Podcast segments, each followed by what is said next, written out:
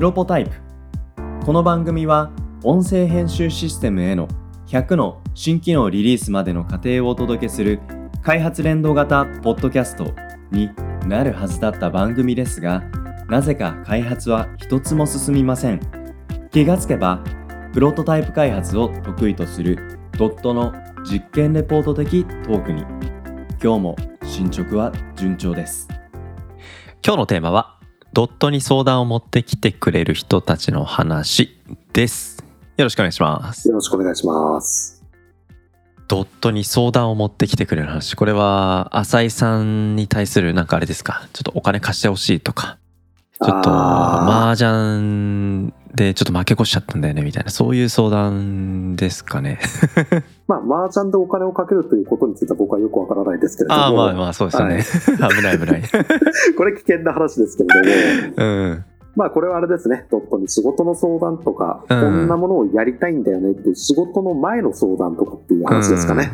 はいはいはいはい。あれですよね相談っていうのもまあ多種多方面からね相談の機会っていうのがあるんじゃないかと思いますけど。最近だとどんな感じの相談の人とかお悩みのテーマがあったりしますか？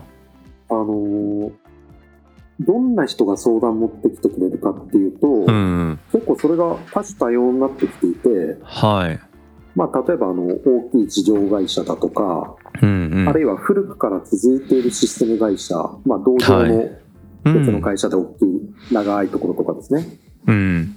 あとあの、大学の先生からの相談とか、あるいはあの、大学じゃないんですけど、まああの、企業の研究機関ってあるじゃないですか。ありますね。はい。で、そこの研究者からの相談とか、はいで場合によっては、あの、地方のうん。中小企業だとうか、ん。そういうところに対してあの、いろんな提案をしてるんだっていう人からの相談となか、るほど。珍しいところだとあの、行政の方からの相談とかですね。へえただ本当にいろんなところから、あの、うんうん相談、相談っていうんですかね、まあちょっと話を聞いてくれないみたいにふうに言われることが増えてきました、ね。なるほど。なんかその相談のなんか受けてる内容で差し支えない範囲でちょっとイメージ持てたらと思うんですけどはい。例えば大学の研究者の方とはい大学の先生この2つとってもはい。違う種別のなんか相談なのかどうかとかちょっと気になったどんな感じの相談だったり？そうですね。あの、研究者目線の相談っていうのは結構技術的な、うこういうのをんやろうとしてて、我々はこういう技術は持ってるけど、こういうのはできないから、うん。なんか、一緒にやれますかね？みたいな。うん。それは例えばあの、まあちょっとぼやかした話しますけど、はい。AI 系の研究をやってる会社の研究者の方はい。の場合って AI の研究はやってるからそっちのディープラーニングとかはもちろん詳しいんですけど、はいうん。それを使うためのウェブのツールっていうのは専門じゃないとはか、でも、はい。その AI 分野を分かってないと、そのツールのところも勘どころ分かんないですよね、みたいな話となか。るほど。うん。で、一方で大学の先生からっていうのは、はい。もうちょっとあの、教育目線の相談とかっていうのもあります。ほう教育の相手はまあ主に学生のそうですね。イメージで、うん。例えばですけど、とある分野があります。うん。で、それはあの、国家試験があるようなうん。業界に対しての学生を育てるような分野。はい。で、そこにあの、業界っていうか分野の構造的に、こういうところがシステム化できてないんだよとか、はあ。こういう課題が業界全体であるんだよっていうのは、うん。結構そういうのはうん。教育熱心な先生ほど持っていて、課題感っていうのを。はいで、そういうところなんかできないかねっていうところで、うん。まあシステムとか全然関係ない部分から、うこういうんようなのが必要ですよねって話から入ってったり、はい。まあ、今の大学の先生とか、えー研究者の方からっていうのだと、ざっくり言うと、そんな感じの相談ですね。なるほどですね。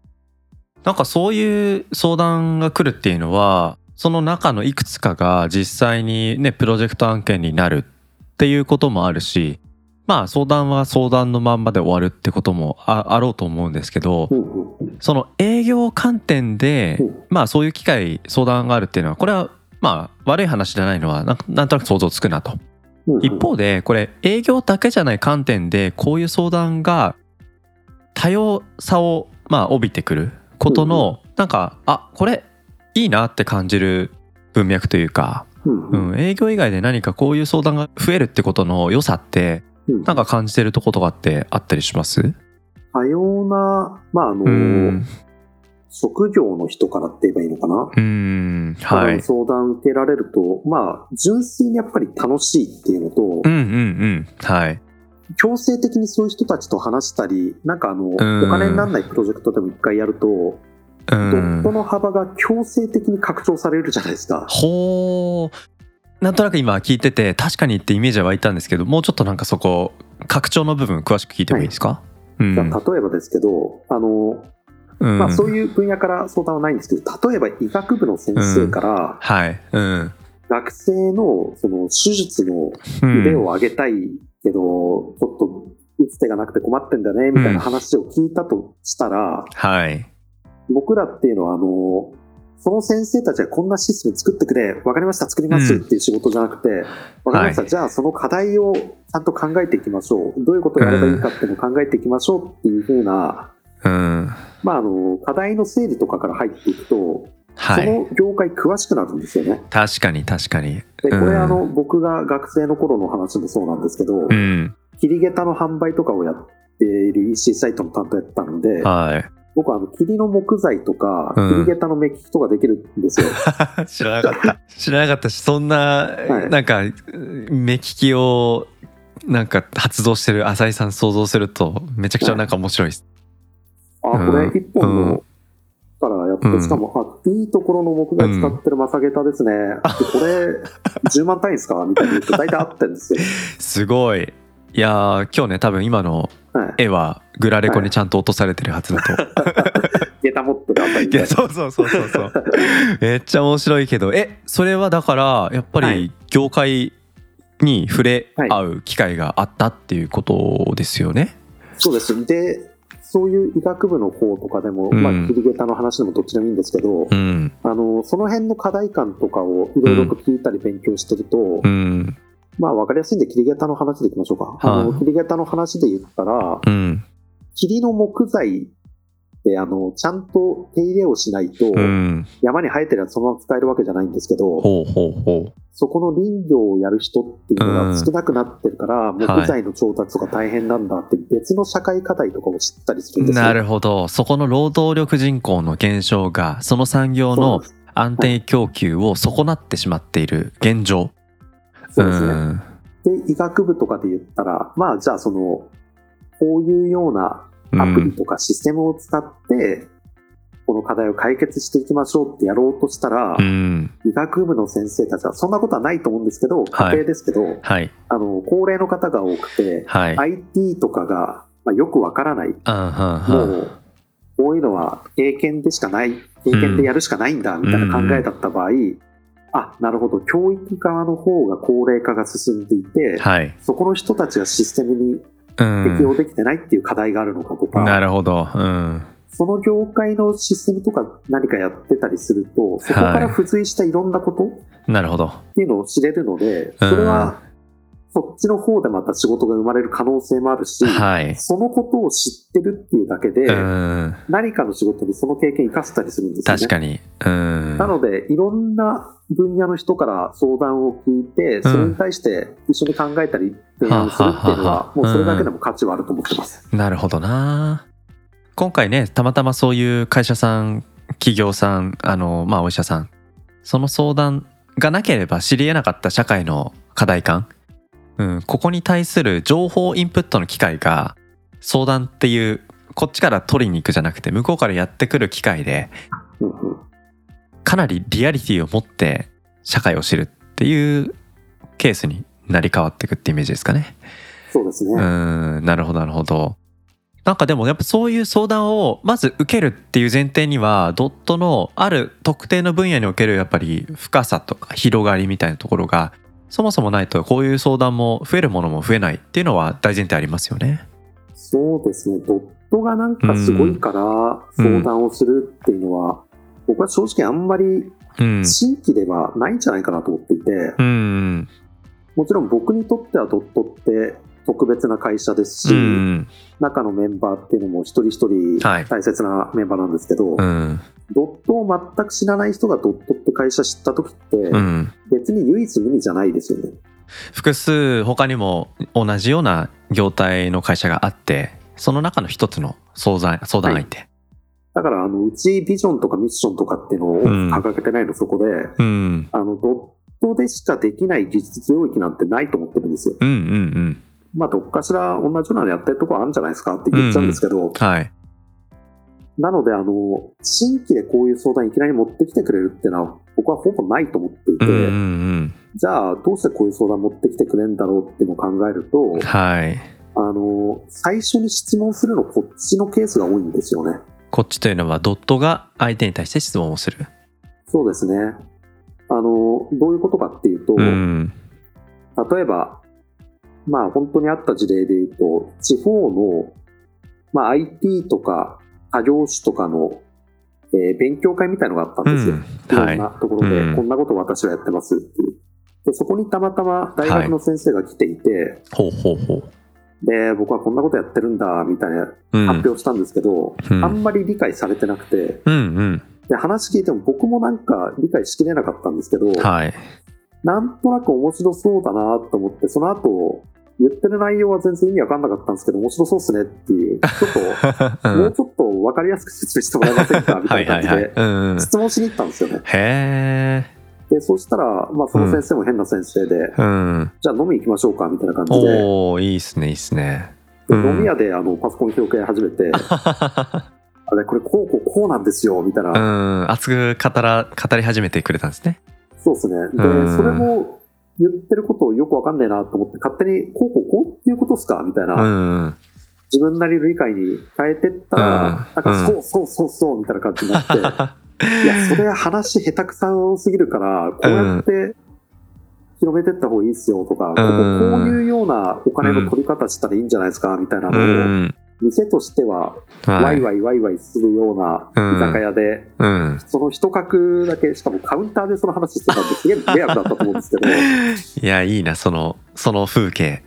電源ありますか？とかってなんか言ってて、延長コードで持ってきてくれたりして。すごいいいお店なんで、その通りだったんですよ。あマジっすか？すごっ。はい。いやーなん本当に申し訳ないと思いながうんうんうんら、お酒いっぱい頼んだんですけど、えああでもやっぱりそうやって返せばね大丈夫ですよ、い、やーでも聞いてるとうん。浅井さんのその人のよくわからない話に対する興味関心がなければその相手の方の中のプランとかやっぱ伝えたいことのうまい言語化というかなんかその辺のね腹落ちしてなかった部分が少しファッとクリアになったっていうそういうもしかしたら印象をね、持ってもらえたのかもしれないですよね。そうですね、うんなんかその人に限らず、はい最初にうん。話を、まあ、いろんなところにしてたりっていうところで、うん。でそれに興味ありますっていう意思表示はこちらからすることが多くうんはい。て、でそれ何回か一緒にやってると別、まあ、それ自体がね、うんあのビジネス化できなかったり、なんかなくなっちゃっても、記憶の片隅にはどうやら残るみたいで、はいはいはい。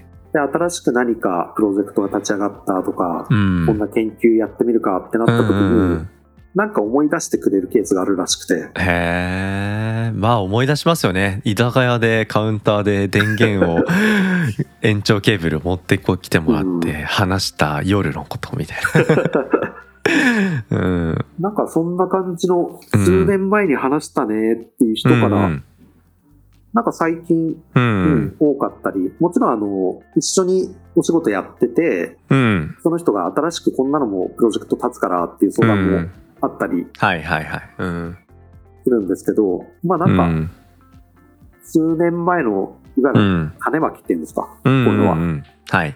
それが芽を出し始めているのかうん。なーっていうような感覚を最近ちょっああ、と見てるんですよね。いやーなんかねドットで言ったらやっぱりコミュニティ活動を軸にねまあ採用のこととかも以前この番組の中でも話しましたけど、まあ、コミュニティ活動っていうのはちょっと風呂敷広げすぎてるようなこともちょっと小さいね、まあ、関わりもやっぱり人と関わるっていうきっかけをねふとした日常というかふとしたね、まあ、仕事の中でも何でも。なんかどこにでも転がってそうな機械に対して興味関心を持つっていうのが、なんか小さくともやっぱりアクションにつながって他者と関わるっていうのが、決してすぐに何か巡って帰ってくるってことばかりじゃないこともなんか巻いとくとこうやって数年後に広がっていくんだなっていうのはうん。日頃のね心がけとかね。うん。なんか別に広げようって思って広げてることもあるかもしれないけどでも彼氏もそういうことばっかりじゃない純粋に関心興味っていうところからのことだったりもなんか聞いててすごく感じますけどね。ですね。あとはその種、まいてる種の種類が増えていて、それはあの、ドットって2、3年ぐらいかな、うん。技術的な挑戦分野って作ってるんですけど、はあ、はあは例えば今はちょっと VR 系だとか、その前はあの機械学習系、ディープラーニングですね。ていう、今、その前ってウェブとかアプリとかを作りますよっていうだけだったんですけど、うんその種以外に、うんまあ、うちこんなのもやってるんで、こんなアイデアありますよねっていう、はいはいはい。まく種2種類だけじゃなくて3種類になったり、はいはい4種類になったり。うでん、前のエピソードで話した、まあ、プロジェクトマネジメントのところもこういう人材がいるからこういうのもあって、みたいな、はいいはいはい。ろいろどこが刺さるかわかんないですけども、そうっすね。どの種が芽出るかわかんないので、いろいろ種まいてるっていうのが、まく種が増えてるのが、もしかしたらこの最近相談が、はい。種類が増えてきたっていうところに一因かもしれないですね。うんまあだから会社も人もなんかやっぱ勉強って言ったらねちょっとお堅い感じしますけどやっぱ新しいこと学ぶことをやめちゃいけないっちゅうことですな。そうですね。はい。最近僕ポッドキャストの制作の仕事を受けながらはい。動画を作るみたいなプラスアルファのオプションもちょこちょこ受けたりするんですよ。で最近はもう僕の中のもう新しいラーニングで言ったら、はい。ポッドキャストだとアップルのツールソフトウェアに Logic Pro っていうこれは音声を編集する。で映像側を今もうすごい勉強してて Final Cut Pro っていうんですけどうんもう全然難しさ違うんですよ、ううん、もう一つのエピソードというかその一つの動画をうん編集するのに必要となる、えーハードディスクの容量が1エピソード音声がまあ多くて5ギガ。うん。だけど動画だと同じ時間でも平気で2 3 0ギガいくんですよ、うん、で気づくともうなんか100ギガ寸前みたいな。でなんかアップルから通知が来てもう容量がほぼありませんみたいな。そうするとただ美しく編集するだけじゃなくてデータをどうマネージするかとかそれをチームでやろうとするとどういう受け渡しが必要かとかでこれを組織的に続けてやっていくとなるとこれ企業さんが動画をやっていくって並大抵の仕組み化力じゃないなっていうふうに気づくんですよね。うんただそういうことを自分事として新しく勉強しているとまあこれあのラジ歴でやってましたみたいな話がうん結果新しいことの学びがチームの中に落とし込まれてお客さんへのオプションにつながってそういう文脈での相談が増えてくるみたいなあるんですよ。ね。そう。ですね。うん、でなんかそういうものも自分のラジ歴のためのあの仕組みじゃなくて、もういいやこれもう勝手に勝手にというかもうとりあえず見積もりのあのオプションメニューの1個に1行入れちゃってでそれれができた時にどういう提案するかのイメージでちょっとサンプルをラジ歴側で作っちゃってみたいな。お客さん引き合いないのにもう先にそれを作っとくみたいな。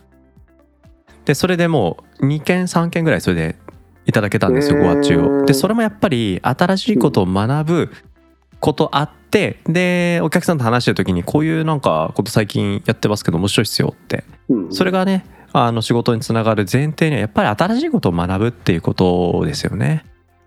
そうですね。経験が豊富になりすぎちゃうと、うん昔やってたやつでどうにかなるじゃないですか。うんどうにかなってるけど、それってストックをどんどん消費していってるから、うん新しいやり方、はい新しい何かを持ってる人が来ると、うん一気に奪われちゃう。そうですね。って考えると、うんやっぱり昔からの経験っていうところうんを生かしながら固執しないようにみたいな、そうそうそうそう。うん。そこは大事ですよね。大事ですよね。うんまあともするとね一つの柱でしっかりと稼げてしまうとそれにあぐらをかいちゃう感じは人間誰しもありますけど、うんまあでもねそういう結果がいろんな人との関わりからまた新しい社会のねまあ痛みというか見えない、うん。うん課題感みたいに触れ合うっていうのはやっぱ新規事業を考えていくとか新しいねあの関わるお客さんとのきっかけって意味で言えばね、うん。なんか黙っててもそういう相談が来るっていうのはうん非常にいいですねなんか。うん。まあ逆に言うと、その、はい。学び続けるっていう感覚ではなかったんですけど、うん種はまき続けないとですいけねないよなっていう。うん。これ、大体さっきも話した通り、芽が出てるのがう2年ん、後とか3年後の話なんで、うん。2年前の行動で今生かされてるって考えると、うん、今からやっぱりちゃんとうん。継続していろんな種をまき続けないと、うん。数年後に一気に困るんだろうなっていう感覚はありますね。ね。うん、確かになうん、浅井さんと僕だとやってる事業領域違えどあの全く同じことが、まあ、今僕は2年3年前の自分でポッドキャストをやってたっていうことに生かされてる。それがちょっと組織化したっていうだけであって、うん、じゃあ今何新しく勉強してんだなっていうと。ねもうちょっと背筋を伸ばさなきゃいかんなって思いましたいけど、やー、うん。そうですね。本当は、もうあの、なんか何もしなくても、うん、お金がチャリンチャリン入ってくるのが、うん、まあ楽ではありますけど、うん。でもやっぱ世の中もねもう本当に2022年も世の中本当いろんなニュースがあって明日来週どうなってるかわからないみたいなそういう類のニュースばっかりですから、うん、やっぱりじ時代社会が急転換してもやっぱりそこで立ち続けるためにはやっぱり自分自社を強めていくっていう方法しかないですよね。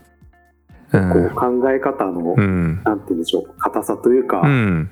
真面目さみたいのは割と違う割にやって効果出てんのは、うん。うちも粗崎さんのところも同じような感じってのが、なんうか、ん一つの心理なのかもしれないですね。いやそうですね、うん。あの結構適当に無計画でやってるところと、まあ、計画的にやってるとそれぞれありますけどね、うんうんまあでもこういうのって無計画になんとなくうんちょっとその場の好奇心でやったことが2年後3年後にポッと出てくると、おっっていうねその喜び感っていうのはあんまり計画的にやってないことの方が多かったりするんでねそうそうそうそうそうそうそうまあそれがドラマですからね再現性が低いっていうところでまあでも非常に面白いお話だなと思ってはい。